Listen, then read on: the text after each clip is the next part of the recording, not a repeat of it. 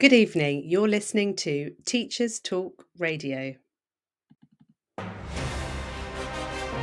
This is Teachers Talk Radio, and you are listening live.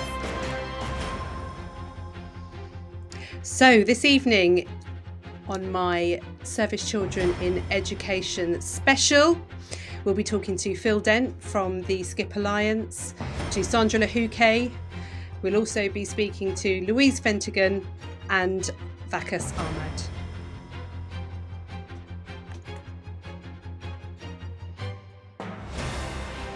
This is Teachers Talk Radio, and you are listening live. Tune in live at ttradio.org or to join in the conversation, download the Podbean app and search Teachers Talk Radio. Follow the hashtag TTRadio. Tune in, talk it out with Teachers Talk Radio.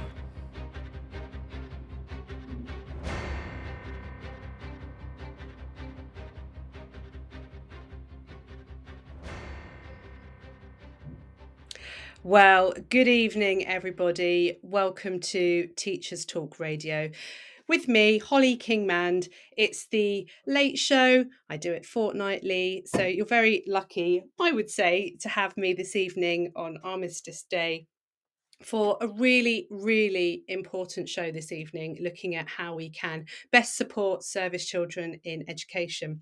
I've got some absolutely brilliant guests that bring such a wealth of knowledge and experience and expertise and passion um, to the topics that we're going to talk about.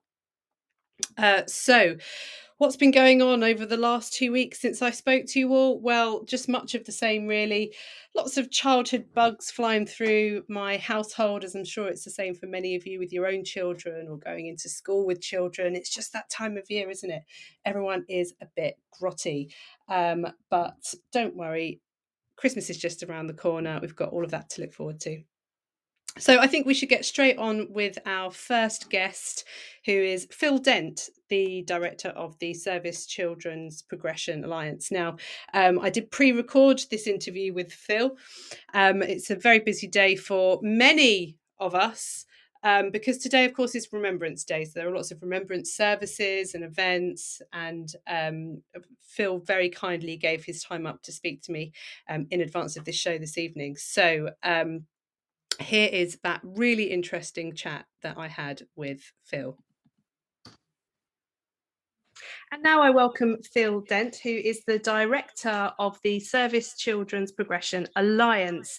Uh, we're so lucky to have Phil with us um, for for this chat, as it's a, a, very busy time of year for, for for all of us, but I suppose particularly those that are involved with working with um, military families and, and those connected with um, service and and the forces.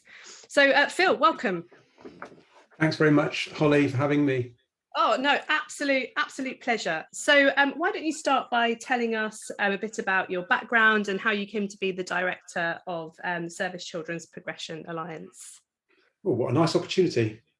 I don't often get asked that. So, I um, was a secondary school teacher. I taught in um, uh, I taught philosophy and RE in secondary schools in Bristol and Manchester and the West Midlands um, before it wasn't very long actually before I realized that I was as passionate about young people and their thriving as I was philosophy. And so I very quickly got involved in cross curricular learning, um, metacognition theories, and learning to learn strategies, and all sorts of things like that. Great, so I got very okay. interested in the research that underpins that, as well as what goes on outside the school and how that has an impact on their lives. And I discovered it has um, much greater impact than you might think. So yeah, that got me interested in in research in that field. I took on a role in higher education, supporting partnership working between universities, colleges, and schools to support progression through education. Um, and then I ran a social enterprise, um, training uh, schools and colleges, universities, and others in the theory and practice of progression for young people um, did some advisory work for government, went to Australia uh, and did some advisory work there, all sorts of things like that. And as a result of that, I ended up in work with particular disadvantaged groups. Before this, I focused for about 10 years working with children in care. and then discovered that there was such a thing as a service child. It was I had no idea at all until the local authority where I was based at the University of Winchester said, "What do you do for service children?" And we said, "What's a service child?" Um, and that's where the alliance essentially was born, because before that there was pretty zero awareness within the higher education sector um, of that need. So um, yeah, that's how I came then to lead some research that was um, funded by the Ministry of Defence that identified service children are underrepresented in higher education. And as a result of that, we sat, set up and founded the Service Children's Progression Alliance, the SCIP Alliance, and I've been its director since 2016. Wow. Um, so so much expertise and experience has really fed into to, to what you're doing. Um, and, and I have to say, like, I, agree with you. We, we often forget that service children are part of that disadvantaged category, don't we? You know, we, we, we tend to often focus it on maybe people's financial circumstances or if they've got a special educational need and we forget actually that service children you know are, are often on the back foot in education as well um, so we really are so grateful to have you and your, your expertise with us this evening uh, so why don't you um, tell us a little bit about exactly what the Service Children's Progression Alliance is, what it's made up of, what it loosely what it does. Yeah, of course. Thank you. Um, so the SCIP Alliance is it's an alliance. It's a network. It's a it's a partnership of organisations, professionals, who all share in a common vision of thriving lives for service children because as you said, there can be some disadvantages as a result. We'll come back to that, I hope, mm-hmm. because um, we, we uh, don't only focus on the disadvantages, but also the strengths of young people. Um, and so as a, a, result of that need, what we do is bring together stakeholders who have something to offer to improve service children's lives. We did some research in 2018 asking school teachers and colleges and universities, local authorities, charities who work in the field, what do you need to improve your support? And they broadly said, all the same thing. They said we need to be better connected, and that was with each other and with evidence and with support. And the Alliance essentially has responded to that call since then. So we run a UK wide hub network. There are 12 hubs hosted by different partners across the UK. Um, they're free to access online. You can find on our website. We develop tools and resources um, that uh, provide evidence-based support for how to improve what you're doing to support service children. We commission and deliver and share and translate research to better understand their lives and what works to improve them. And also, we advocate for the sector with policymakers so that we can change policy where it needs to change so that the service children and we who are supporting them work in an environment that's more supportive. Excellent. Um, well, I mean, it, it sounds like thanks to you guys that actually everything you know for these service families that there's more support for them and schools and everyone's sort of a bit better connected because of of what you do.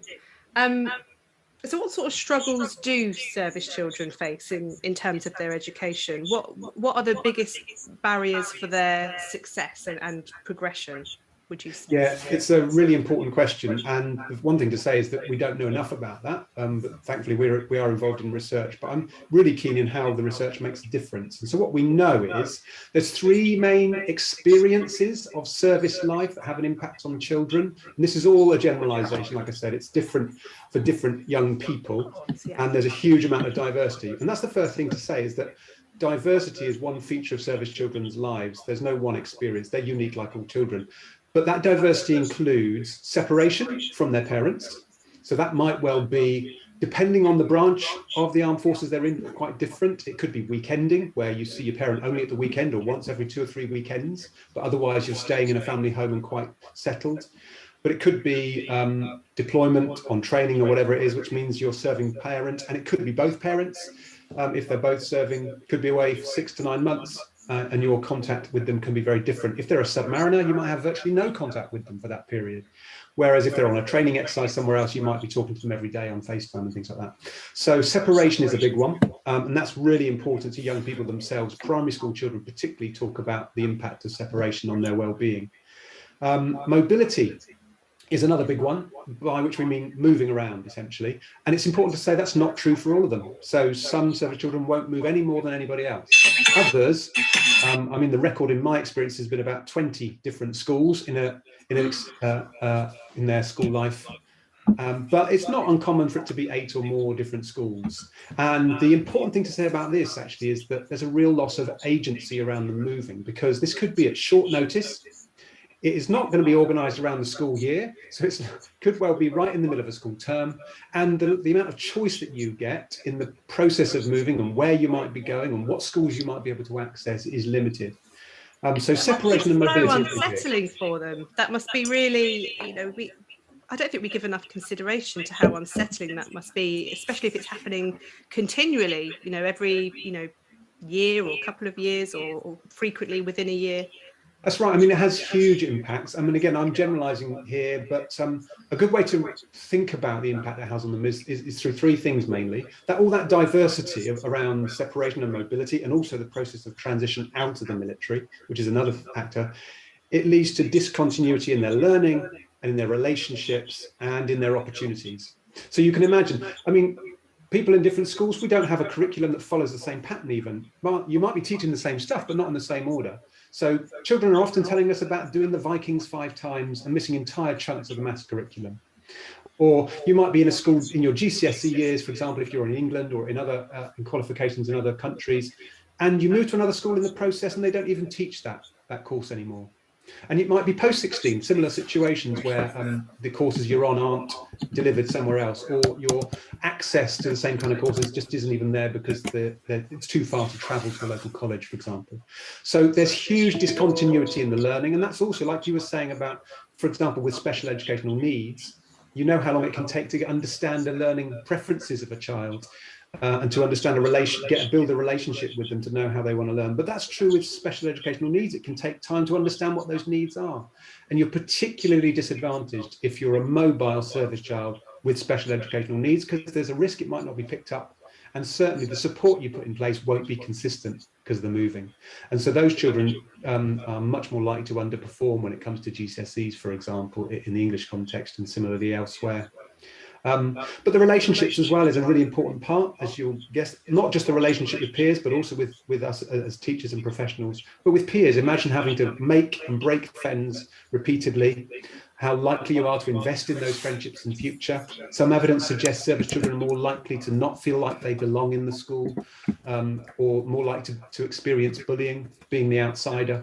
So the loads of impacts on their relationships and their likely engagement in learning and in the classroom and also their opportunities. This is one I hadn't thought about much until talking to young people. Is that if you um, if you're a scout or a guide, etc., they have long waiting lists, and when you move, you, don't just go to the top of the list. Of course, yeah, I hadn't thought. If you're in a sports club um, and you want to progress in terms of your leadership skills or your music, etc., if that process is broken up by going to a different place where they don't have that teaching or those opportunities again, um, have waiting lists, then uh, there can be significant impacts on your access to opportunities gosh i mean I, I, like you say i completely hadn't thought of of that that final one there about you know how do you you know move up through the different sort of clubs and societies and things that you might be involved with if you're constantly moving to different locations? Um, and of course that must have you know quite a considerable impact on their self-esteem and um, and like you say their opportunities. Uh, we've spoken quite a lot about um, the disadvantages they face. But um, it'd be nice just to hear from your perspective the the advantages of being a, a service child. What what what are the qualities that they can bring to um, the classroom and, and working with their peers and their teachers? I'm really glad you've asked that because um, one thing that's really important to us at the SCIP Alliance and all our members is that we don't take that deficit approach that problematizes young people because um, there's enough of that that goes on, obviously, in the, in the press and in public in general.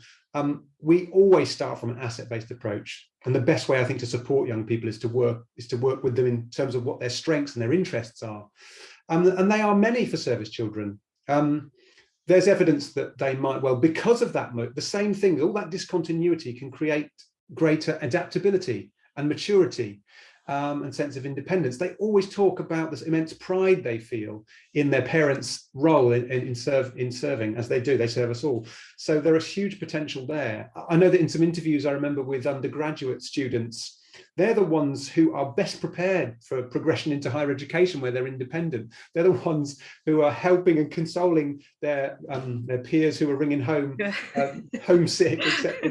who are teaching them that this is how you iron clothes or this is how you cook. And you know, they're the ones who are often, not always, who are often best prepared for that. And we often find as well in schools, they're they're often the ones keen to take on leadership roles um, because they have often and again I, I, keep saying that because it's not always the case. Um, they can they can have um, a greater sense of, uh, of duty but also the capacity for leadership as well. So there are huge things i think. But the really important thing to say is that that diversity and that discontinuity that flows from it can mean both development opportunities where all these things these strengths come out and also disadvantage. And that's not just child by child but kind of moment by moment for individual children depending on their circumstances. So knowing the young person as detail in a detailed way as possible good relationships with the family all the normal stuff about doing school and education well i think are even yeah. more important for these because they've got everything else you'd normally deal with plus this added complexity. Okay so sort of heightened levels of doing what what schools already do so so very well. Yeah that's um, right. so i mean what could um you know what recommend recommendations do you make for school teachers that might be welcoming um, a, a, service child into their classroom? I know there are some schools that are located maybe next to a, a, a base where they're, you know, they're frequented by service families and they and they're very well adapted to dealing with them. But sometimes if it's just one or two and a school might not be very experienced what sort, sort of things can they do to really uh, maximize their support for service children in education? Yeah i mean that diversity of school setting is a really really important point and it's a really important challenge for us to address as an alliance. Um, we don't have data for everywhere but because schools in England get service pupil premium, uh, 310 pounds per child um, who, whose parents is serving or has served in the last six years, we have data in England, pretty good data about where they are. And you make a really good point. It's a surprise to most people to find that half of primary and secondary schools in England have a service child in them. So you pick one at random, it's 50 50, they've got one. But half of those schools only have one or two. So most people think, yeah, there's a concentration of service children, obviously around the bases, and that is true. But is a risk that people might think this is not on my, shouldn't be on my agenda. There isn't a single local authority that doesn't accept. I think one, the City of London doesn't have any service children, but you know, almost every local authority and half of schools have a service child, but they may be hidden, and that's really important. And that's why we did some research to find out what things can can any school do whether they've got one child or a hundred, whether they're supporting children who are very mobile or not mobile, whether they're in this part of the country or that, or whether they're in Army or Navy or RAF Marines support, particularly.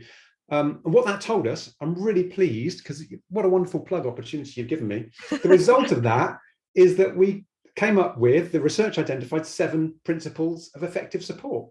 And they are now part of what's called the Thriving Lives Toolkit, which you can get on the SCIP Alliance website and download for free. Um, so that says some really simple things. The important thing to say about it is it doesn't dictate what a school should do, because you can imagine, I'm sure, a school here that has one child can't necessarily just look at the school over there that has 100 children and say, let's do that. It just doesn't work. So, what the framework does, it says these are the questions you should ask yourself in order to work out how to support your school context. And that's why those seven principles are in there. And each principle has a series of questions. Um, and so those things, it's really important that schools have a, a whole school approach, that leaders are understanding that this is an issue and that there is an awareness of what that issue is. And one of the principles is also about staff being well informed. And to that end, go on our website. There are some very short videos that give you a summary, like two minutes, which you, if you want to introduce staff to these, these needs, there are, just watch a two minute video. But also then there's some self-directed CPD. So you can just go through, if you want to know more about a particular feature, then you can spend a bit more time at your own pace learning about service children nannies and what you can do. And there are case studies of schools and what they've done. Some of the key things, though, are that well-being is a feature that is matters throughout. Because of that upset in terms of relationships, etc., what goes on outside the classroom is going to have a massive impact on the success inside the classroom. So there's loads of ideas about how to support well-being. Um, transition is really big. The process, especially if it's mid-year, like I said, short notice, and they've had to do it again and again. How do you make a welcoming um, environment from day one? How do you build a relationship with a family from day one? When all your induction things you'd normally do happen at a certain time of year. How do you course, re- yeah. repeat that in year at short notice when somebody arrives? Really good relationships with the school sending you, sending the child, and also when you send them on. Lots of schools find that they just don't get the data they want about what they what have they been learning about what levels are they at what are their strengths etc what are their needs. That takes time. And the mod have done masses of great work to improve the transfer of information between schools but schools have to take ownership of that. It, you know it sounds to me like all schools should have um, a member of staff who sort of oversees the incoming and and outgoing service children um, to make sure that there is that continuity. It seems like a no-brainer. I wonder maybe schools do have that, and just the schools well, they don't. don't have that. I'm just wondering, have you read the toolkit? Because it sounds like you have. You're really on message, Holly. Thank you. Um, I, you know. I, I, haven't, but I should confess, um, the school that I started my teaching career at um, was um, about a 10 minute walk from RAF Northolt. So um, we were a school that had lots of service children. And whilst even at the, at the time I hadn't really um, considered it much since then on reflection. I can see the things that we did and and how we supported those children when i compare that to other schools that i i've worked at since. But um yeah. but no i'm i'm i'm glad to hear that i'm you're on message. definitely that's true. And, and that means head teachers and leaders as well as governors as well um, um or um, um parent councils if you're in scotland for example. I think other things that are really important are about relationships with individuals. So two of the principles are about the children and families it's really important because children have this experience of losing agency because of having to move around all the time, not having control over their choices and lives, etc. It's really important to try and do something about that. And making sure children are heard is one of the seven principles. What are we doing to make sure that there are lots of different ways to be heard? How are service children's experiences kind of fitting into normal kind of pupil councils and those kinds of things? But also different spaces. Service children who are the one and two can often feel like they're just not understood by their peers. And for example, universities like Winchester, where I, am based, and lots of others run days that bring schools from different places together so that those ones and twos can meet others and no longer feel like they're the only one, or find ways for them to be able to talk to their peers about this is what it's like being me. So I suppose that then gives them a bit more um, agency as well, doesn't it? If you know, That's this right, is my story, this is is you know this is what I bring to the table. I think that's always, you know, yeah. in any context, I think that really gives young people a lot of sense of um, value and self-esteem right. to be able to do that. No surprise then that the other feature is, is about being engaged with parents. Um, we all know how significant that can be and also how difficult that is in a school setting. But again, more important here, I think, as well, because it's the parents who are the consistent in the in the service child's life. When they move, the family is moving. That is not always the case. There are some changes to that. Dual serving families mean you might well be separated from both parents, living with uncle, aunt, or gran or grandma, etc. Um, or indeed, you might have moved away from your support network. But finding ways to engage with the family is important because they will be better informed about what changes are going on at home when mum or dad is being deployed. So they can tell a school that this is about to be happening. This is why my son or daughter might well be feeling this way. Please please be aware of that. So um yeah a simple way going through that. We're in the process thanks to some funding from government of turning it into an online toolkit. So by the new year a simple way for a school to engage reflect on their practices and develop um, um, things that work in their setting. I've got to say some really creative ways that schools have responded which i just wouldn't have thought of. Uh, there's a lovely example actually in a school in Hampshire that I often refer to because it just surprised me that we did some work when I was at Winchester first doing this, encouraging schools to think of ways to respond to service children's needs and came across this school where the head teacher's mother-in-law was a really keen knitter and they came across a resource from the Naval Children's Charity called Knit the Family. And it was okay. to support separation anxiety. So they would knit an example, a, a, kind of, a, of an avatar of the child and the parent deployed, and they would take it with them on deployment. And so, and it was just turned out to be a fantastic way for them when they are communicating between, you know, parent and de- uh, the deployed parent and the child, to be able to remind them of their, to remind parent, to remind schools, look, I've got my deployment doll here. It's a reminder to parents, sorry, to, to staff, my dad is on deployment, my mum is, is, is on training, or whatever it is. And also when the parent is away, they found it a huge, um, hugely beneficial way of having conversation with their child, because that's not yeah. an easy thing to do for the parent either. So that's just an amazing, I mean, that's one of the case studies you'll find on our website, just amazingly creative ways, but there are loads of examples in the toolkit. Well, I mean, I, I want to go and have a look, and I'm not a, a classroom-based teacher at the moment. Um, but anybody who's listening to this, it sounds like a great opportunity to get some free CPD and some ideas to take take um, into your school. Um, so uh, we're nearing the end of our our chat, Phil, and um, I I did tell you beforehand that I would ask you what I always ask everybody who I interview: um, who was your favourite teacher at school and why? Uh, that's a good question. It's a difficult one as well because I love lots of my, my teachers. But one thing stands out to me. I remember when I started teaching, I realized the children and me when I was a child had no idea of teachers existing outside of the classroom, like they had a life. and so I remember seeing a teacher that kind of changed that by having a real relationship, you know, in appropriate ways. But but un teacher, I think it was Mr. Smith was my history teacher, and he was just very open about I don't know, his learning in life, and he was very real as a human being, and it made a massive difference to kind of fit, kind of that we were sharing a journey. We're both human beings, yeah. we're both doing learning, and that made a massive difference to my experience and relationship with him. Absolutely lovely, brilliant. Look, Phil, thank you so much for for joining us, and, and especially at such a busy time of year for for the alliance, I would expect. Um, but uh, hopefully, I'll get to speak to you again soon. And uh, take care, and uh, thank you again. So uh, that was the the wonderful Phil Dent from the SCIP Alliance.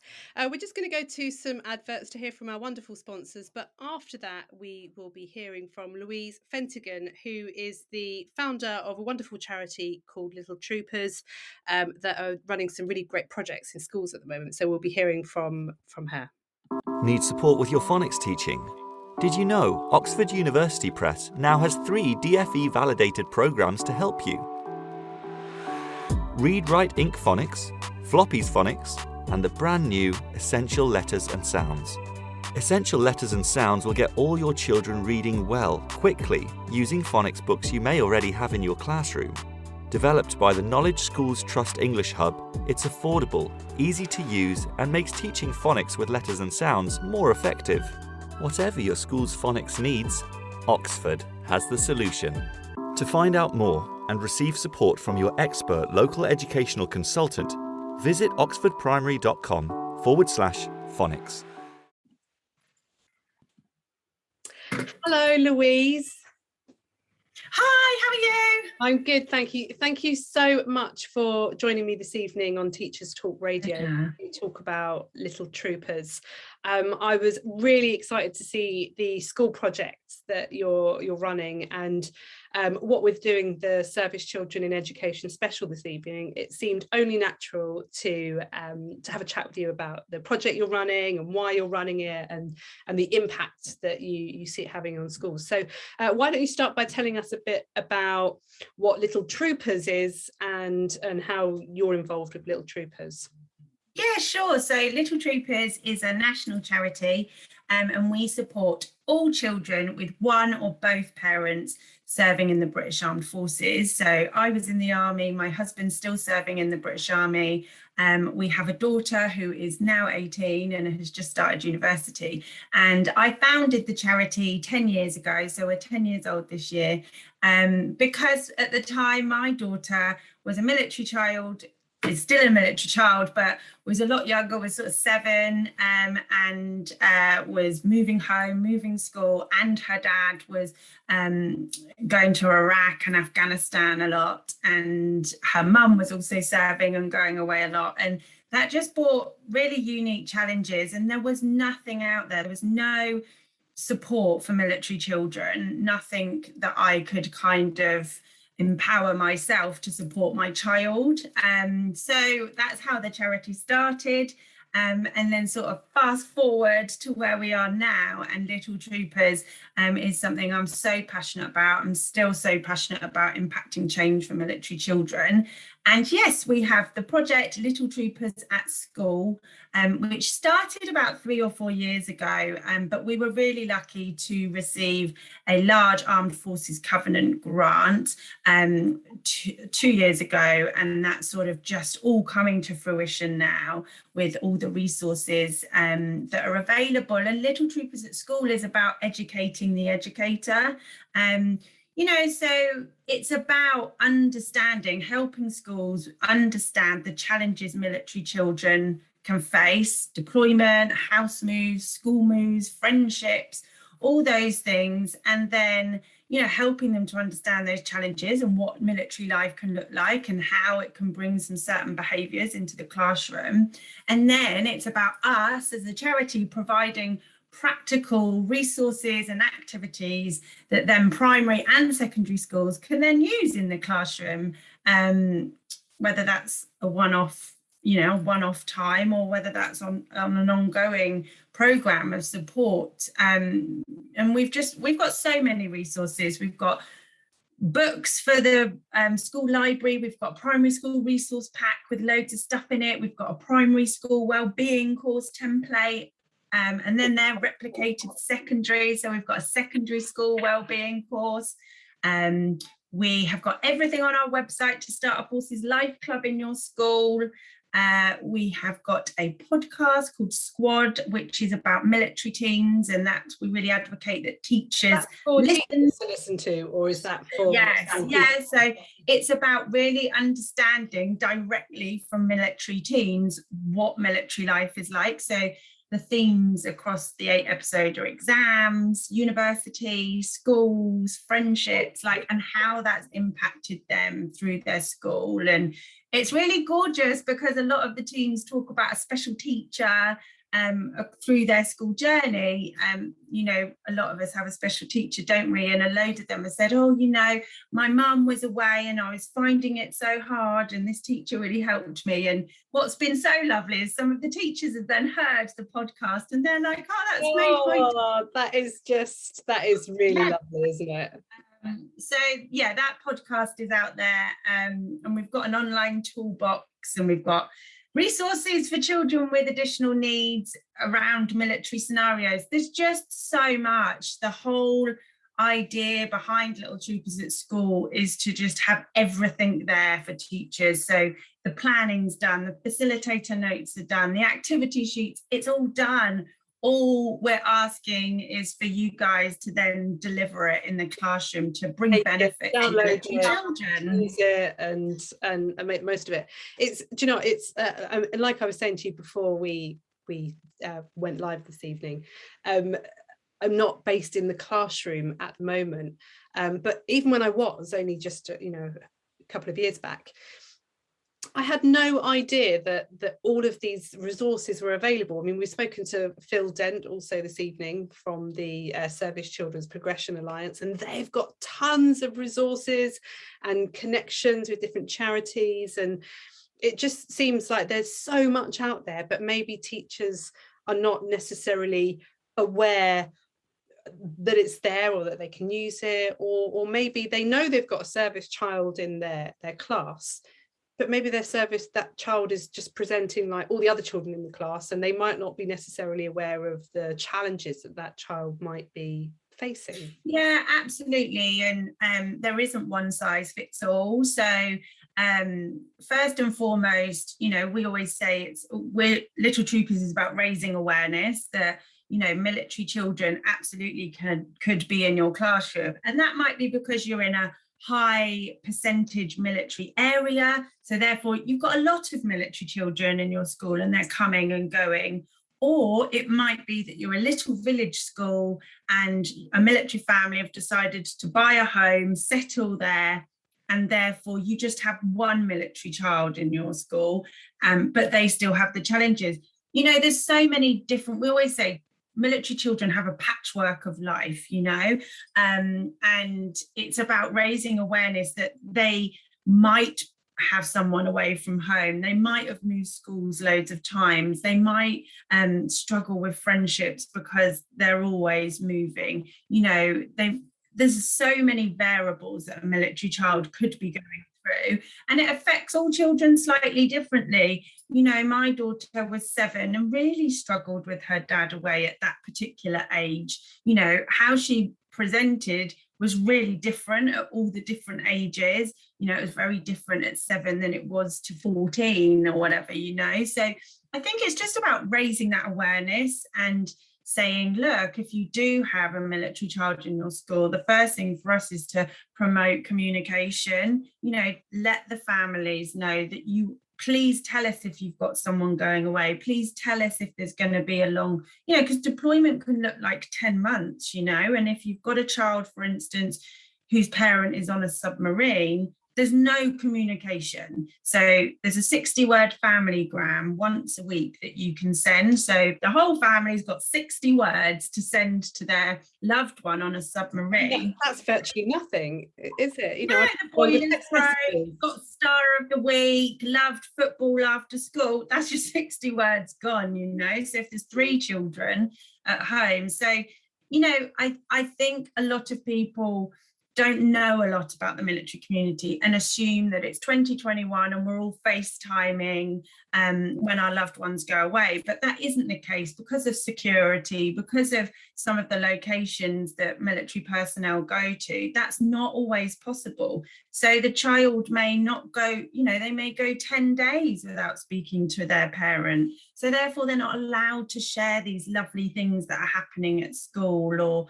you know, and it, it, it's just about really understanding what life as a military child actually looks like. And then for us, it was then about um, you know, you mentioned SCIP Alliance, they're great, they're really doing the research. And then I guess Little Troopers is then delivering the that research um, on the ground.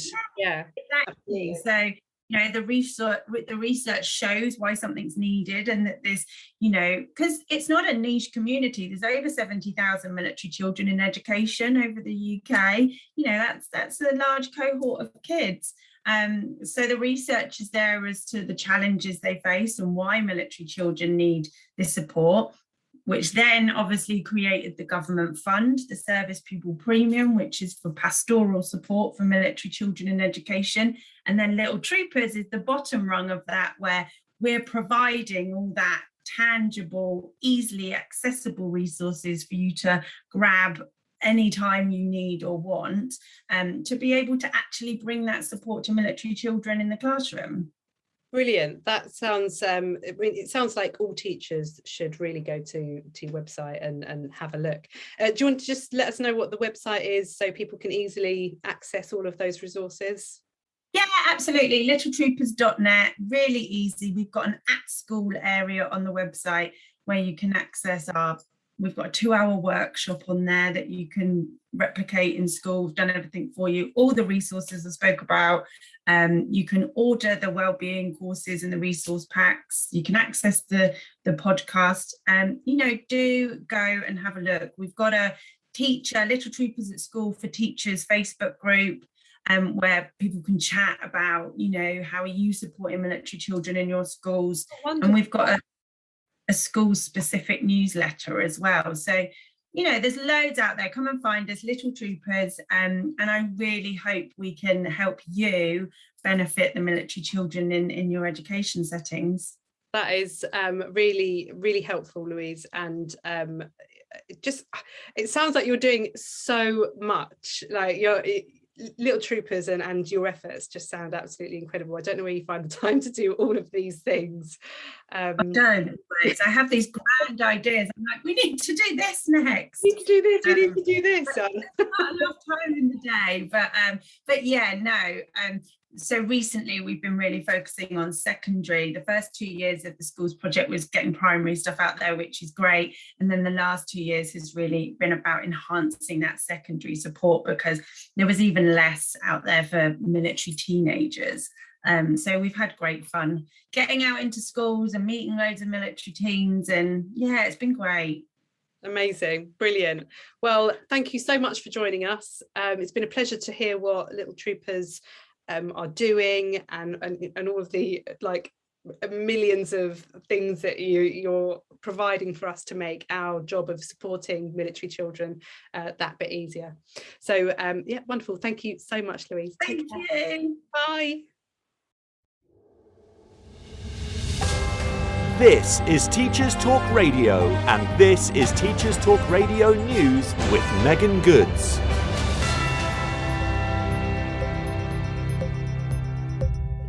Is your latest Teachers Talk Radio News.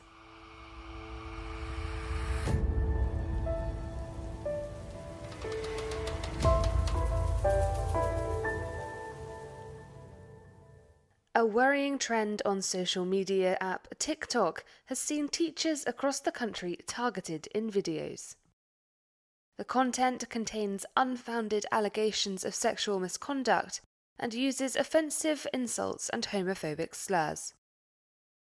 The social media company has been written to by the Association of School and College Leaders, who demand TikTok take immediate steps to remove the content.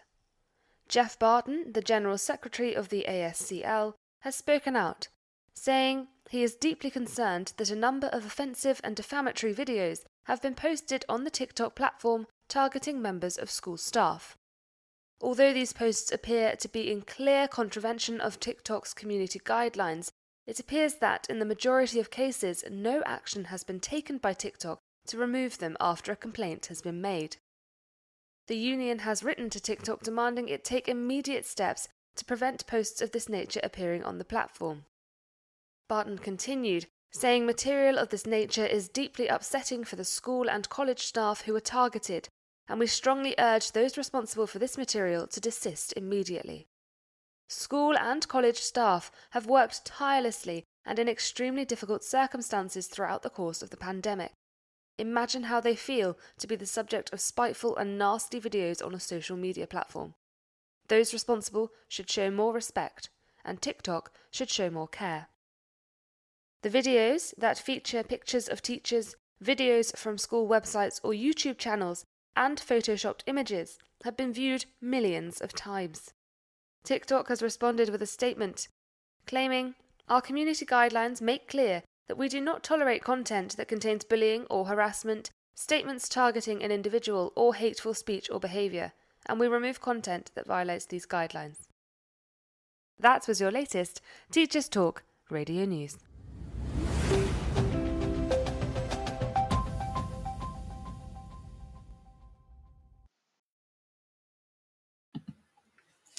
Hello, welcome back from the news and from that that lovely warm chat with Louise Fetigan from Little Troopers. Um, I know we said during the the conversation we had, but if you do want to access any of those free um, resources that are provided by Little Troopers, a charity, um, then it's just littletroopers.net. Uh, next, we're going to be speaking to Sandra Lahuke. Um, she is a she's the, the head of a military household. and um, she with that comes a lot of experience of uh, being a mother and a wife and in fact um, an ex-teaching assistant and um, it, she's really going to shed some light for us on on what the the struggles and challenges that face um, service children in education, but also some of the the strengths and qualities that they can bring to the classroom. I interviewed Sandra Lahuke a little earlier today, as um, she's participating in a number of um, remembrance events today partially because she's involved with the Military Wives Choir. Um, but here is that lovely conversation I had with Sandra a little earlier today. And now I welcome Sandra Lahuke, um, who is a parent and a military wife. Um, Sandra, welcome to Teachers Talk Radio. Good morning. Thank you for having me.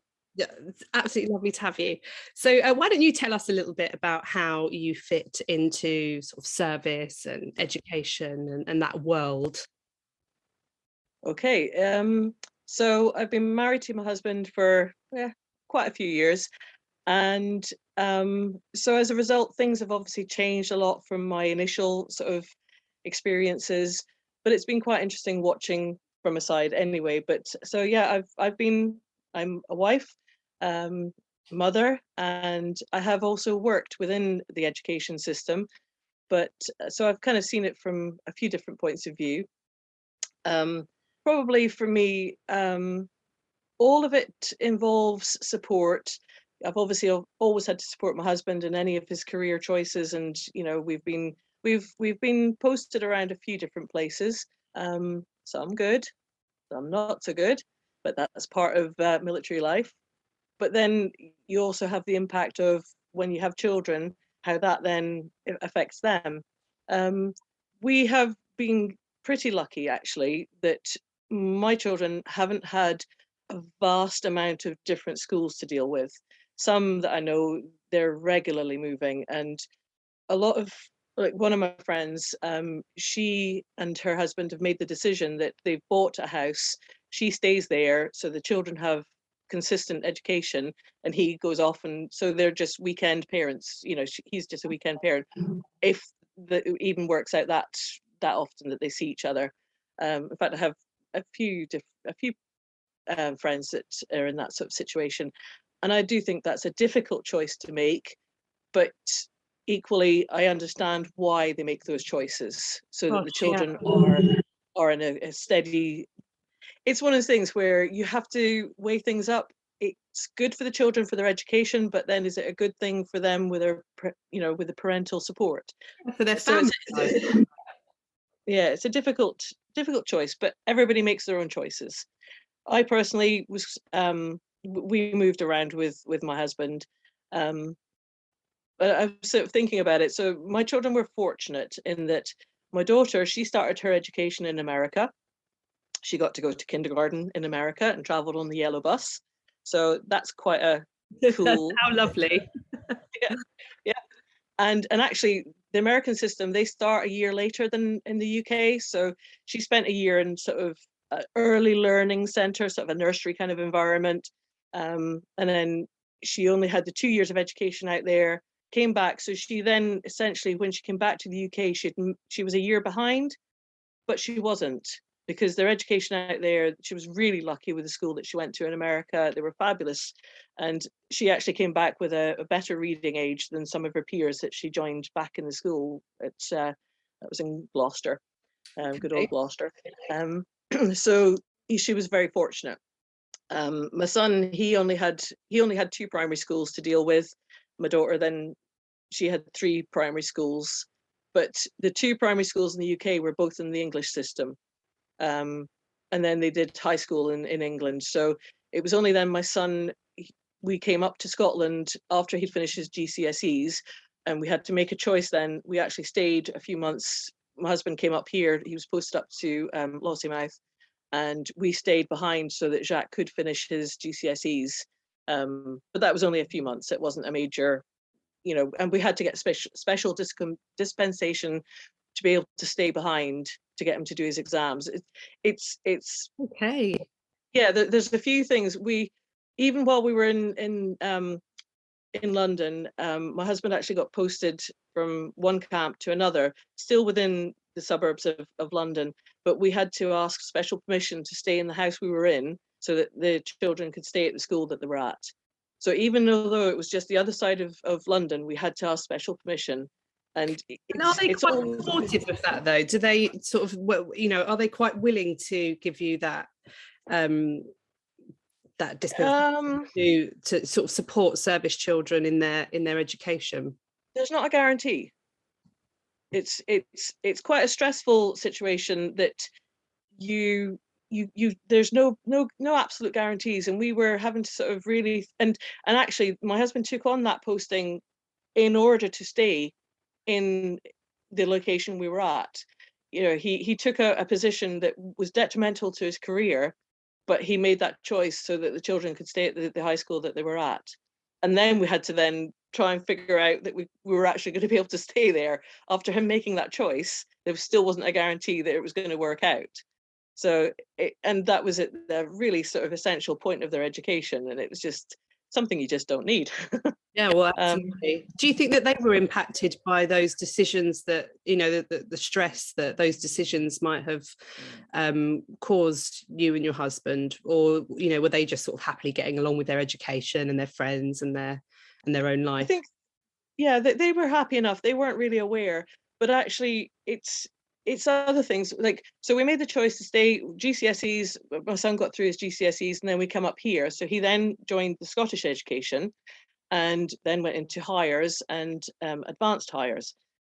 So we came up here at the end of July, and you know we'd already made contact with the school. There's only one high school to to choose from. It's there's not a vast choice, um, and because of the Scottish system, the, the the children up here had already made their choices for their Highers and had started those in May. Oh, So okay. so the, the, the it wasn't sort of a smooth transition from No. one system to the next system. no. And then what was worse was they then had to wait until August when they got their results to then decide whether they were staying in those Highers that they'd chosen, which then meant that my son had to sit and wait until all of that had been decided before he could then get his choices. So he the- didn't all the start. Scot- the the local children, I suppose, then have already sort of months into that journey already. Yeah. So he got to start, he eventually got started in the October. So he essentially had missed a whole term and a half of the, the Higher. So needless to say, he struggled. so we thought we were making a good choice. We thought we were doing the right thing, but actually it didn't work out. But we couldn't have done it any other way because he still we still had to wait until he'd done his GCSEs. You know, we left as soon as we could, but it still wasn't it still wasn't soon enough. So it did have an impact on him. He also then had he also then had less time to make so the the the academy that we that he attended is quite familiar with military comings and goings. That's not a not an issue that's not a problem but he just found it really difficult to find his he just found it difficult to find a friendship group. He just didn't he couldn't really relate. He'd you know he you know, you know, moving from one place to another at a tricky time in your education aside, I mean, that sort of 16, 17 is a, a tricky time anyway, isn't it? It is. It is. And so he he really struggled, and as a as a result, he hasn't got a friendship group up here. So he's just he's done this sort of classic. Um, I mean, he goes out to work. He's he's he's very sociable at work, and that's fine. It's not that he doesn't socialize at all, but he spends the rest of his time with his online friends. You know, he's he's a, he's a gamer and he likes his online.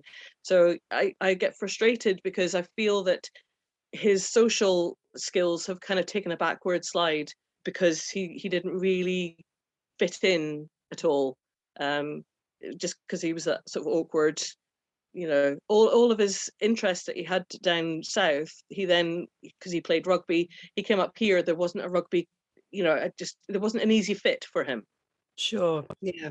you know um so it's yeah it definitely had an impact on him my, my daughter not so much because she'd kind of got through the high school stage and she'd gone on to further education and then at this point she was in australia having a great time. So so she was more fortunate. Um but my son i do feel that um the choices we made were tr- we tried to make the right choices for him but it still didn't work out.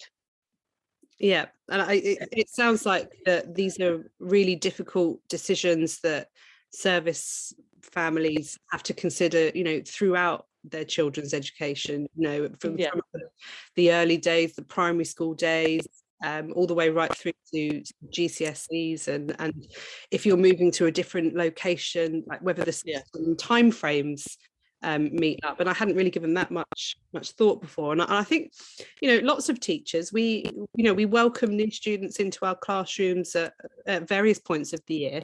And we don't necessarily uh, consideration to how. I mean, it sounds like it must have been a really stressful, you know, time for you every time. You know, having to make these big decisions. it's i mean i think life is a there's there's one sort of aspect that's a bit easier in that there is a lot more online support there's as soon as you know you're posted to a location, you can find their Facebook page and you can start asking questions. So I think the the modern life, the modern sort of way is is a you know I mean I am prehistoric, so it, there was no internet when when I was first moving around. So there was no no way of finding out schools or you know you, you really were struggling to. If you knew somebody that was already at that location, that was fine. You could ring them and, and speak to them. But but now having the the resources online does make life a little bit simpler and a little bit easier. Um, but it's even like because uh, I, I did work in a nursery environment and there was one gorgeous wee, wee lad and his mum was very aware that they were going to be coming back down south and she really didn't she felt she didn't want him to stay you know to be behind. So she wanted to actually push him into primary school a year ahead. And you know she obviously asked the nursery staff there because we would have to have written a report to help her case and we had to tell her no please don't do that because he was a gorgeous wee soul and it would have broken him because he just wasn't right. He, he wasn't ready for that. He wasn't mature enough for it and we understood why she wanted to do it because she she was worried about the future thinking he was going to be behind but it's it's like he will actually struggle more and he'll always have that struggle whereas if you leave him in nursery for another year and we're obviously aware that you're going to be heading down south we can start working with him and, and it's about his confidence. If you if you push him forward now thinking it's the right thing it will actually really knock his confidence because he's not going to cope. But yeah. that's that's that that was her trying to think ahead thinking you know even for her little three year old on how the education was going to have an impact on him it's like no just let them be little I mean, I just be little. um, Phil Dent, and you know, one of the things that he was saying is that um, a lot of the challenges that service children in education face are to do with their self-esteem and their their agency and you know all of those and confidence and friendship groups and well-being that surround um, the moves that they might have to do rather than necessarily the, the academic side of things because especially like you say in this day and age um, there's so many resources online so you know, if Phil said they might have done the Vikings five times in five different schools, but they would miss yeah. big chunks of, of other things.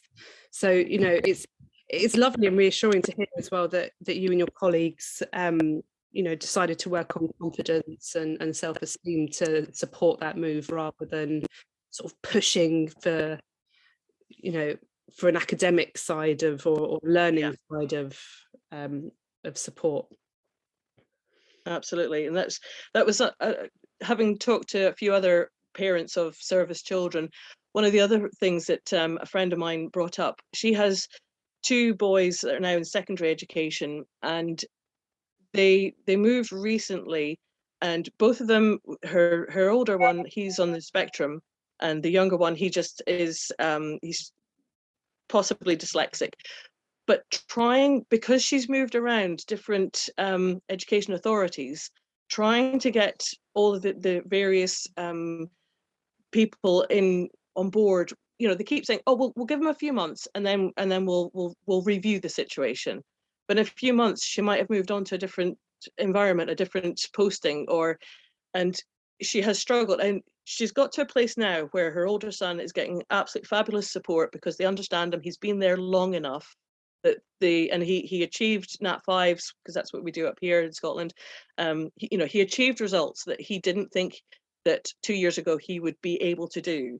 And even if they weren't like top mark but they were results that he didn't think he would actually but it's because they were able to get the support in place because my friend fought and really you know she was banging on the door the whole time. But what one of the things that she said was that she wishes that his previous teacher was able to speak to his new teacher. An actual conversation between the two people that we're going to be closely one working with and you know and having worked with because sometimes things get lost in the post or they get lost in translation or you know the the paperwork that goes with the children isn't actually necessarily about the children Yeah. it's you know it's there's there's a, a couple of little personality traits might be mentioned but but for an actual for a member of staff to actually speak to the like i believe you're going to have this student in your class next year so this is what we're working with this is what the, the situation and it's not always possible we know that but she really feels that it needs to be a more personal conversation between teaching staff I mean, it seems like the smallest thing and so achievable that it's, I, I almost can't fathom why that isn't already happening. You know, just you, you have a service child that's come from another school, or any child that's come from another school. Why can't we just pick up the telephone and just Yeah. say, Hi, I, I'm welcoming um, X child from Yeah. from your who from your class to my class. Tell me a bit about them. What have they been doing? How can I best support them? Um, you know, what should I expect? You know, what Yeah. are the quirks in their personality? You know, all of those things that will really help um, with the transition from one school to another. absolutely It seems like a no-brainer, doesn't it? it does but it's and and there is that sort of aspect that teachers my goodness they've got a gazillion things to do all of the time so fitting in but it's for that new teacher that that that for that one one child that new teacher already having a little bit of an understanding would save so much time and frustration on both sides Mm, absolutely. you know because because he's as a teacher you haven't got time to sort of sit you know you, you kind of need to just like get rolling with things it's in an ideal world it would be just you you would be able to sit down with all of the students and have a little chat with them and get a little bit of background and and i think for especially for service children i mean my daughter her GCSE year was the hardest year because her dad was away. He was he was in a place that wasn't very it wasn't a nice place and she was very aware of it. And the, the teachers that were working with her were, were were really good and really aware but she got herself in a place that i didn't even see. And i you know working in the school that she was at and got all of the great sort of um you know how to recognize students that are you know anxious or what had all those uh, teaching you know had all those courses and things didn't see it in my own daughter. And because she she was hiding it and and she was going through stresses that I, I think I mean now I think we're we're a lot better at recognizing mental health in schools and and around but sometimes they just need somewhere just to go and decompress just to and for her sh the friends that she had they had no concept uh, even myself I, I know what it was like for myself working with people that weren't military minded the amount of times I got told, "Oh, how do you cope with your husband going away? Why don't you just tell him not to go?" No, that'd be so nice if I had that if it was choice. that easy. I know, I know. Or, or the other side of it was like, "Oh, I'd love my husband to go away for a couple of months and give me peace." No, you really wouldn't. You know, you really wouldn't because it's not peaceful. um, so the, the the the the students are going through the same thing. Um, they they've got friends that are like, oh, I don't. What do you mean your dad's away? You know, what do you mean he's away? What do you mean it's in a scary place? And she's like, but she wouldn't talk about it to them because they just wouldn't understand. So it's it's for for the students to have just a recognized like-minded person that can can just let them talk or not talk. You know, I don't know what would have helped her better at the time. Um, you know, the hindsight, it's all all great and good, isn't it? But um and she still struggles. You know, it's it's going to be a long-term, ongoing, forever thing. Um, obviously, her dad doesn't go away anymore. He's re- retired, or you know, supposed to be retired. um, he joined joined the reserves a month after he came out, but never mind. It's, it's uh, yeah. But do you think maybe so when I was talking to Phil um, earlier, he was saying that um, most schools in the UK will have one or two service children. Um, I mean, do you think bringing those service children together, like to talk, or or having a member of staff, you know, responsible for keeping a close eye on them, checking in with them, um, you know, around issues related to uh, you know what might impact their particular military family. Um, I mean, do you think that's something that might help? it wouldn't do any harm. I'm, you know, I mean, obviously every every student's different, every child's different, and some some might love the idea of having somebody to talk to, but some might just hate the idea. But I think it's knowing that it's there. Yeah. Not necessarily forcing them to to join in or you know, there's nothing worse than having a like, let's have a group hug with all the people that, you know, no, no, they're teenagers. They don't want to do that. Um, it's just having, or not necessarily just teenagers, but you know, it's just about having I suppose access. Just, yeah, just having somebody just having that sort of, you okay today? You know, and and that mean, you know, they say it doesn't even have to be service children that these days, does it? No, um, children, of course. Yeah, but I, I was trying to sort of have a think about what would be best for the the service children, and I think it's just being recognized even that they have got something different going because I mean every, every child comes to to education with their own baggage every child's got something that you know there's there's not many that are going to just sail through their school and their education without having anything impact them but um, i think it's just the recognized service difference that uh, it's just useful for them to to be mm. and to celebrate makes them you know different i i i would think to have to have yeah. that you know just uh, a, a slightly uh, sort of tangent here, but um, I was speaking to another online teacher this morning, and um, she said that she,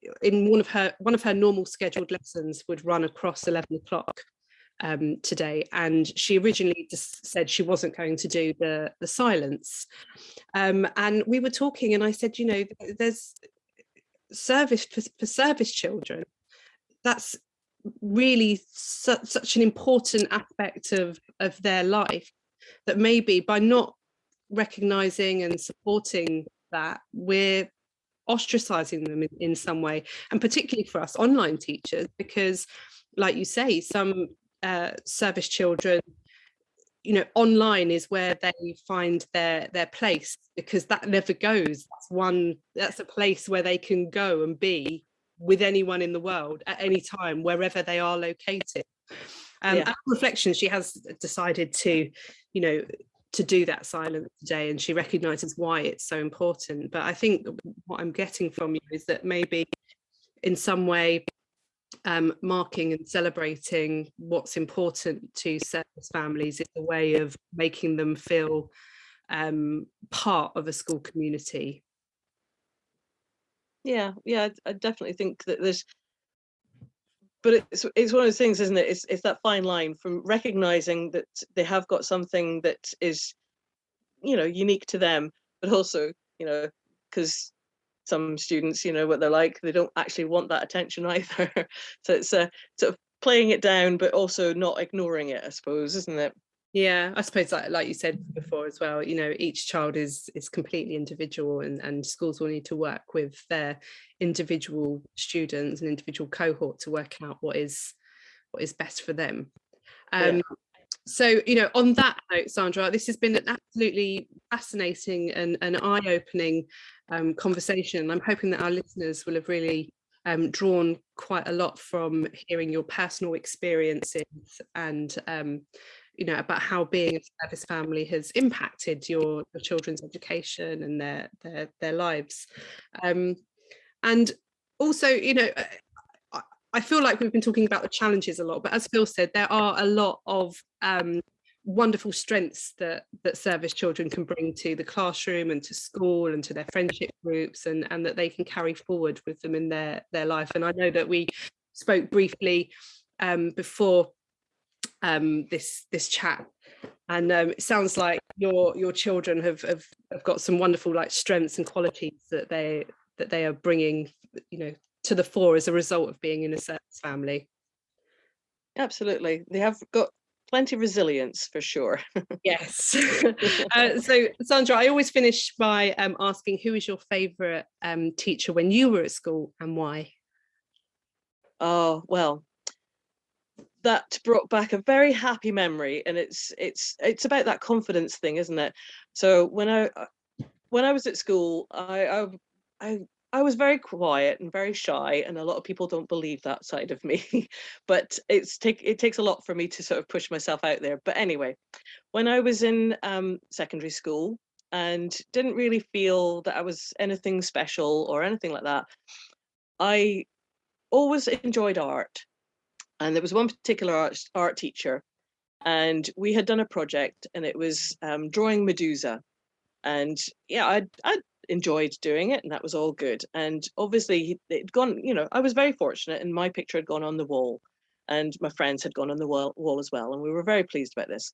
So he then um, we were very sad because he was he then told us he was leaving so it was like oh what we're going to do without mr mckendrick you know what are we going to do this is this is traumatic but then it was like can we have our drawings back then can if you're leaving can we have our drawings back and he was like um yeah yeah yeah i'll i'll, I'll find them i'll find them but he never could and so we kept badgering him it's like can we get our drawings no and then he he's like you know what he says i'm going to start teaching at um, glasgow school of art oh, okay, that's quite impressive. Okay. We were 14, you know. So yeah, but you know, oh, Glasgow School of Art, that's quite quite cool. Because and I'm taking your drawings with me to show my new students. And we're like, oh, really? He says, Yep, Love your it. drawings are so good that I'm taking them with me as a you know because i don't think they will have ever seen anything quite as impressive as this like oh, really mr okay that's really cool oh that's really awesome really he'd lost them we know that now. We know that now as an adult reflection. But at that time we were like, what and and you know what? I went on to art college. So, you know, he gave me belief in my art and and I still dabble, I still enjoy art and I, I, yeah i know i know he'd lost the work. I know what it's like in a classroom now i know. But i don't care. In my mind those drawings went to glasgow school of art to be shown to the students. Fabulous fabulous. Sandra thanks again for for joining me and for for sharing all of your pearls of wisdom and your experiences. Uh, we're really grateful. well, thanks very hopefully much. hopefully there was some some insight anyway. Absolutely. Thank you so that was my wonderful chat with the lovely Sandra Lahuke just a little bit earlier today. And um, unfortunately, Sandra was unable to join us live this evening due to participating in the uh, remembrance events that are taking part all across the UK and indeed the world um, throughout the day today and, of course, this evening. Uh, so we're just going to go over to hear from our lovely sponsors just one more time, and then we will be speaking to Vakas Ahmed, who um, has has really celebrated remembrance in quite a spectacular and inspirational way um, in his school in Rochdale uh, this November, and, and and actually indeed throughout the whole whole year this project has been running. So definitely something to listen to. Uh, it's very inspirational the story, and um, I'll be speaking to him after these adverts. Need support with your phonics teaching? Did you know Oxford University Press now has three DFE validated programs to help you? Read Write Inc. Phonics, Floppy's Phonics, and the brand new Essential Letters and Sounds. Essential Letters and Sounds will get all your children reading well, quickly, using phonics books you may already have in your classroom. Developed by the Knowledge Schools Trust English Hub, it's affordable, easy to use, and makes teaching phonics with letters and sounds more effective. Whatever your school's phonics needs, Oxford has the solution. To find out more and receive support from your expert local educational consultant, visit oxfordprimary.com forward slash phonics.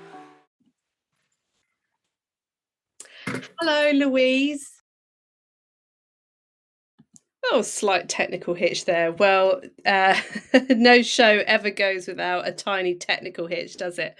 Uh, so um, now we're going to be speaking to the uh, to a wonderful um, teacher who's running a fantastic project at his school in Rochdale to celebrate remembrance in a way that really works for his um, really diverse community in and around his school um, and uh, really strives to connect children today with the history of um, Remembrance and Armistice Day. Hi, Vaka. Thank you so much for coming on to Teachers Talk Radio to talk to me uh, this evening about this just it really is quite an incredible project that you've been running uh, at your school and um, in conjunction with another school, I understand. So, uh, why don't you tell everybody a little bit about um, Remember Together? Yeah, first of all, uh, thanks for the invitation, Holly. It's a pleasure to be here. um, yeah, so remember together. So initially, our school um, we ran a project called the Forgotten Heroes, where we looked at the uh, soldiers from the Commonwealth nations that contributed to Britain in World War One and World War Two, and then we. Uh, when I started doing research into this, I learned about an organization called British Future, who are London based, and they've been running campaigns on this since 2018. Um, they've got some expertise in this. So I actually invited them for a Zoom session with our students. So I wanted them to get connected with a specialist organization who has got ex- existing expertise in this field. So the director of British Future, Sunder Katwala, he actually delivered a presentation on the importance of remembrance, what the figures were, what the significance was, and uh, what it means to Rochdale as a town.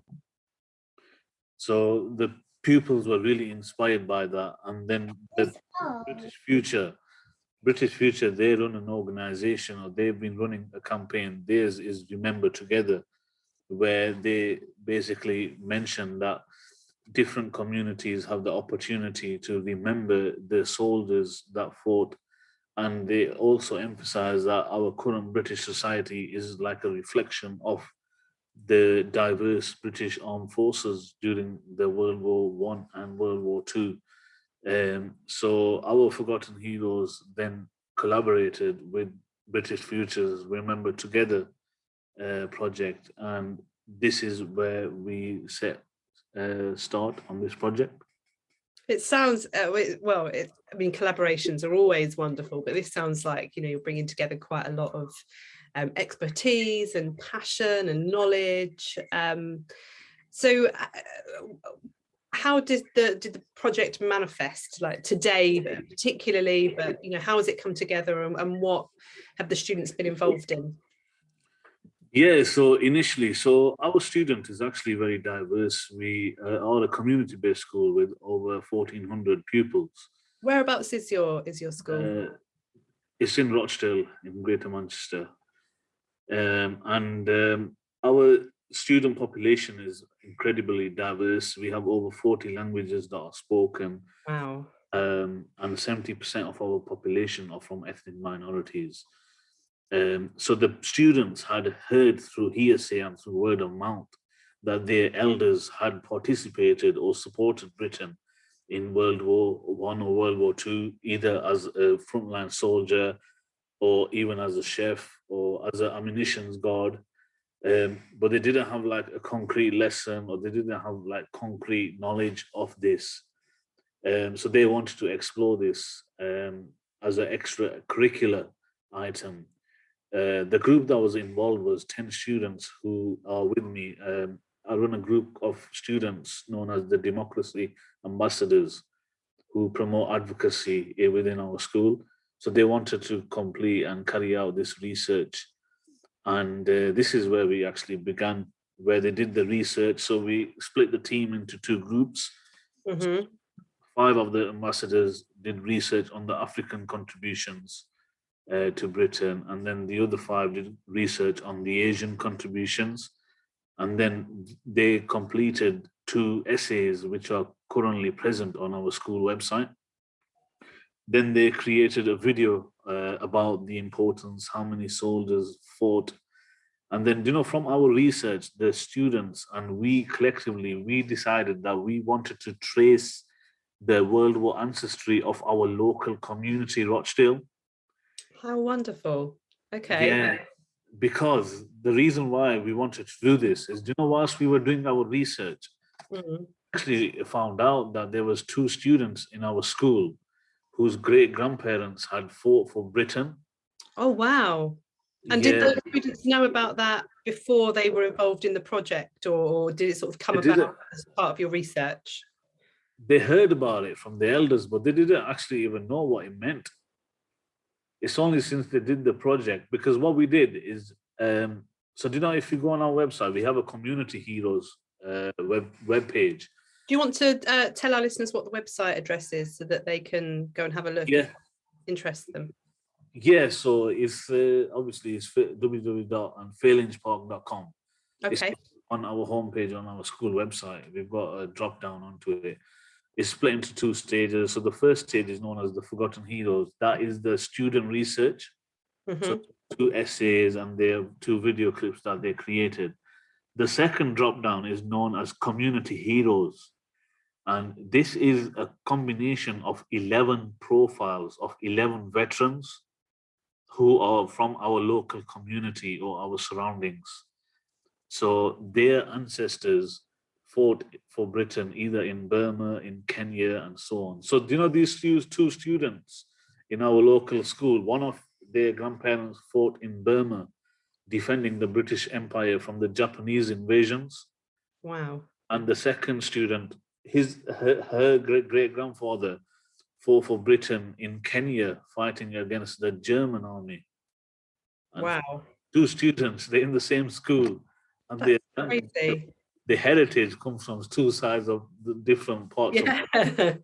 How such a you know, and you say that you've got a really diverse school community now, but also like their heritage is so yeah like diverse as well.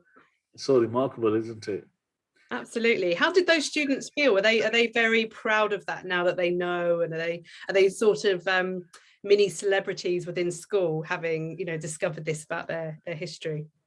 Definitely. So you know this the our starting point was the two students. So you know the two students they created profiles for their ancestor.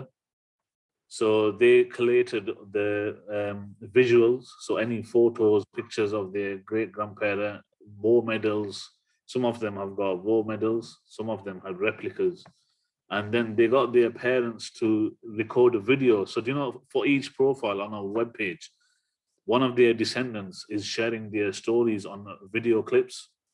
So some of them are 15 minutes, some of them are 10. So like one uh, family member, he says to us that when he used to go out with his grandfather uh, who fought in Burma, he says that whenever you, we used to pick up something from the floor, their grandfather, who was the veteran, he used to really have a go at them and shout at them because he says that he reminded his grandfather of you know when they were fighting in Burma against the Japanese Empire, the Japanese soldiers they would they would place explosives within pens, and they would, they would place them on the battlefields, and he reminds his grandfather of his friends that died picking up those pens and them exploding and detonating wow.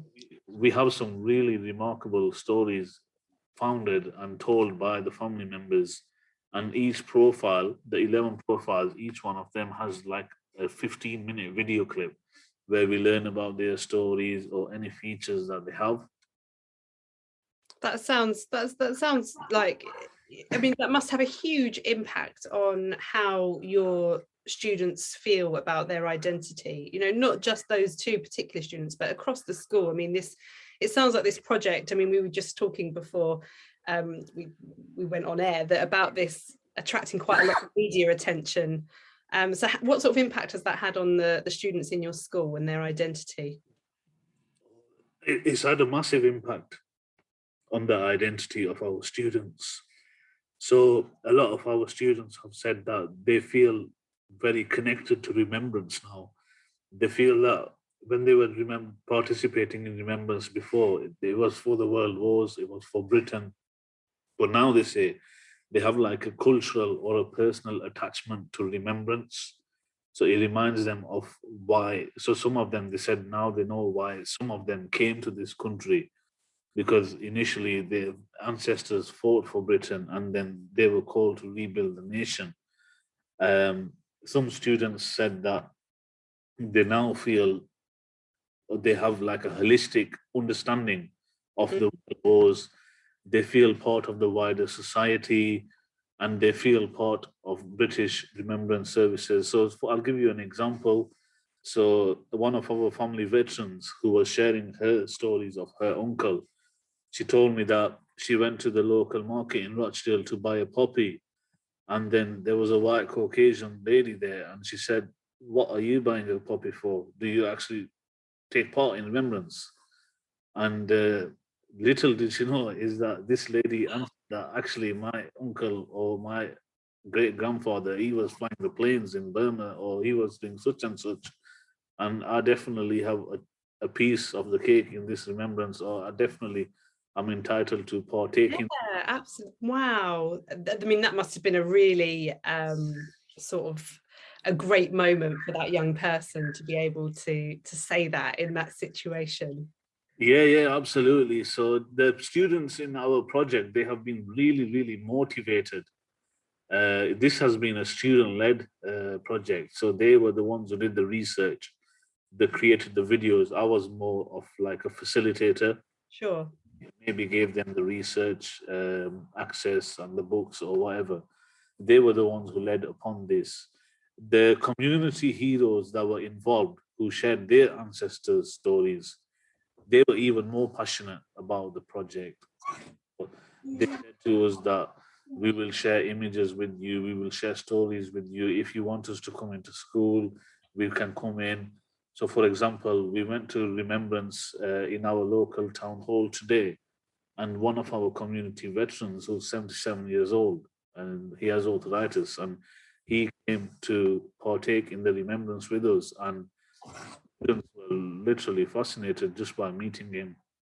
Yeah, I bet. I bet it was quite moving for for well for everybody, but you know more so now, you know having that connection um, between everybody in in your community.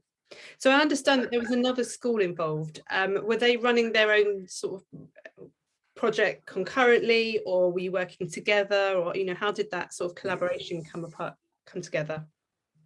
Yeah, so um, we we initiated our project in the start of the year uh, in January, um, and then in the summer we won the Royal Society of Arts Awards with this project in uh, June, uh, and then British Future when they got involved with us in the collaboration, they actually they came into our school and because they were fascinated by the research we had collated in from our local community, and um, they suggested they they want other schools to roll out this project because they want schools to trace the World War ancestry of their local communities, and because they feel that schools are like grassroots in the communities. Oh, absolutely! Yeah, it makes perfect sense. There's a lot of trust between schools and communities, and uh, it's definitely a good uh, communication foundation for the community and the school. So what British Future did is they came to our school in the summer just before the holidays, and they found out how we made the call outs. So you know when our ambassadors when they were making call outs, they placed an advert in our local radio station, uh, Crescent Radio. Uh, our local radio station, they kindly played our advert three times a day for a full month for free and uh, that was actually our main um, attraction the local radio station because a lot of our veterans they have a language barrier as well. So some of them actually don't speak fluent english. So the radio station actually kindly translated our call outs into urdu and bangladeshi language for okay. so they they played them in three different languages for us. So we made the call outs on Facebook and Instagram as well. So the students delivered videos asking the community. And British Future, they asked us how we did this, um, what we would suggest for other schools. And then they went back down to London and they have already worked with the school in London. We've I've actually, we've never worked with the school in London. Okay. It was British Future. They went down and uh, they told them about this project and they did some work in the past about the remember together and the remembrance and they suggested how they could initiate the project and then they gave them the advice. They also stayed in contact with myself if they needed advice and we were like an inspiration for them and well yeah it, it, sounds like that you i mean this sounds like such an inspirational project in the first place but it's wonderful to hear that you know you your project that you started at the the beginning of the year has now inspired another school to do you know that research into their community and um, i mean this can only just be of huge benefit to young people and how connected they feel to their communities and their self-esteem. I mean it's it sounds fabulous. So will you be doing the the project um, again? Uh, will you be uh, you know, what, what's next? That's an interesting question, Holly. So yeah, we've actually had quite a large uh, number of successes in this project. So we won the Royal Society of Arts Awards, which is a national competition looking at creative design. congratulations by the way Oh, thank you. Um, it's all based on like societal societal impact um, and so on. We also won the Communal Awards. Um, they work with um, universities, businesses, schools in uh, tackling social problems. So they provided us with an award. Um, this week on Monday, the Guardian newspaper they wrote an article about our project. Have you had a look at that, Holly? I haven't. No, well, I, I have been looking online at some articles about the about the project. Yes. Okay, I suggest you go on to the Guardian. Uh, Okay. yeah, so they've actually written a, this Monday. They published an article about uh, this project and how it's inspiring and the importance of it. Um, yesterday, the iNews and the Rochdale Online they also um, wrote articles about our project. I think it's the Rochdale Online one that that I Oh, did you? came Yeah, because your project. they've yeah they've also placed our video on there, haven't they? Oh, fantastic! Our mini film. Did you get to watch the, our mini film on the Rochdale Online? I haven't seen that. I know I didn't see a video at all. Actually, Okay, you need to get back onto it, Holly. will absolutely. Um, well, I mean, I don't work in a, in a classroom setting anymore. I'm an online teacher, um, okay. but my my husband's a teacher, and I know that this sort of thing really interests him. It's the sort of thing that I can What imagine wanting to do in in his own school. Um, he's a design and technology teacher, but he's very passionate about his um, Sikh cultural heritage um, and the and we, you know that's I said to you before we were recording about us being quite passionate about um, commemorating the contribution that the uh, Sikh community made to um, to Britain during the war. So it's been um, a, a real pleasure hearing about this project, and um, I hope that those that are listening might think about doing similar projects or being involved in some way and um, recreating, you know, what seems to be just an, an inspirational year for your school. So uh, congratulations, Vakas, and thank you so much for for joining us.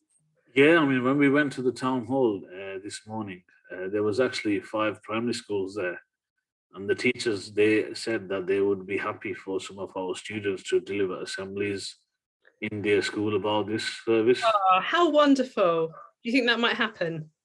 Yeah, I mean, the students were ready to go today, actually. Excellent, brilliant. Right. Well, um, thank you once again, Vakas, and um, um, all the best to you and your school. Oh, thank you, Holly. Cheers. So that was Vakas Ahmed talking about his school in Rochdale and the um, uh, the Remember Together project, looking at the um, uh, the local community and the generations before them, their their contribution to um, to the war effort. So that brings us to, to practically to the very end of um, our our show this evening. I hope that you've enjoyed um, hearing from you know, like I said at the very start, so much expertise and experience and passion surrounding how we can support service children in in in education and also from Vakas there on the end about how we can look to alternative ways to celebrate remember well to mark remembrance in our setting. Um, even if you're working in a really diverse community uh, you might be surprised at the connections that that lay underneath the surface So I will be over on Twitter after the show this evening to ask you how are you supporting service children in your setting, um, and I will of course be sharing all of the websites of the fantastic organis- organisations that I've spoken to this evening. And um, please do come and ask if you need any signposting to any of the free resources and free CPD that is on offer to you to support our service children in their in their, their school journey. So that's it this evening, and I look forward to um, talking to you again two weeks today for my next show. Good night.